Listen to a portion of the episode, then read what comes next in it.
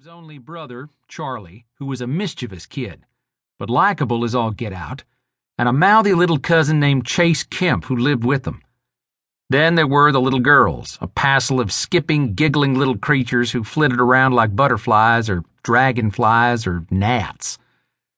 Gee Dub loved to tease and play with them, but I never had much to do with children, especially girls, so generally I just wanted to get on with it and never paid them too much mind.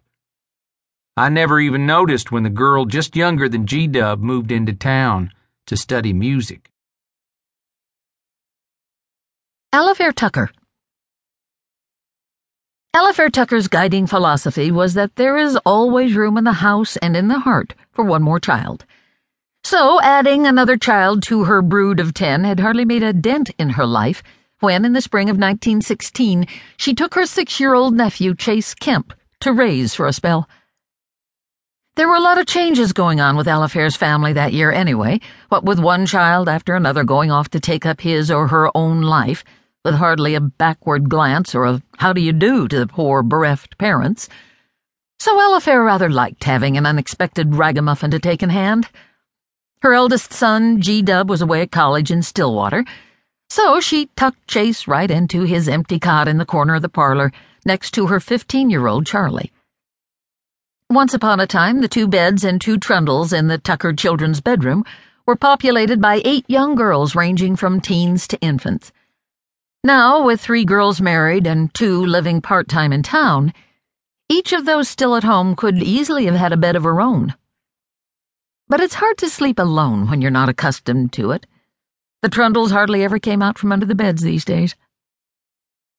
Chase was the only child of Alafair's youngest sister, Elizabeth Kemp Elizabeth had left home for a spell in order to go to law school in Tucson and had begged Alafair to foster Chase until she could graduate and join her husband's law firm back in their hometown of Tempe, Arizona. Alafair and her husband Shaw had looked at each other in perfect understanding after they finished reading Elizabeth's telegram. Of course they'd take him. He was family.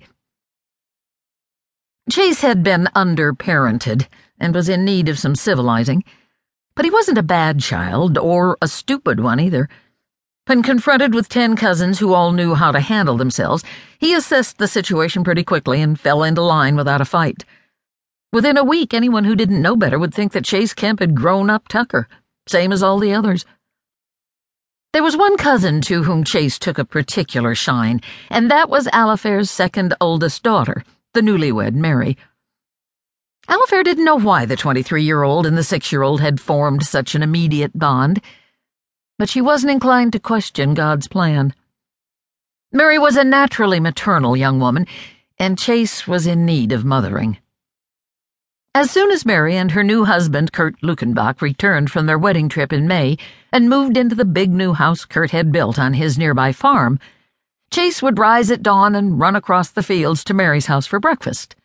Most days he went to Mary's after school as well, and spent the afternoon tagging along behind the laconic Kurt as he secured his animals for the evening. Eventually, Chase began to sleep over on the weekends, and then, after school was out for the summer, he spent more time at the Lukenbach farm than at his aunt and uncle's place. Alafair would have thought that Kurt and Mary would be annoyed at having a chattering six year old intrude on the honeymoon weeks of their new marriage but when she broached the subject to her daughter, Mary assured her that they both loved having the boy around. So Alafair let it be. She expected Chase enjoyed the extra attention anyway. When her older daughters had married, Alafair had feared that she would lose the closeness she had always had with each of them. But the opposite had proved to be the case. Phoebe and John Lee Day lived less than half a mile away, on the farm that Shaw had built for them when they married. The day she moved into her bright new house, Phoebe began carving a path through the fields from her front door to her mother's. Even before granddaughter Zeltha was born, Phoebe came to visit her mother three or four mornings a week, sometimes to bring her laundry or sewing to do alongside Alafair, but usually just to visit for a little while. She never stayed long. After all, she had her own place to run now, and a husband and child to take care of. Phoebe's second child was due in a few weeks, so when she trudged up the path that June morning, carrying a small covered pail, she was leaning.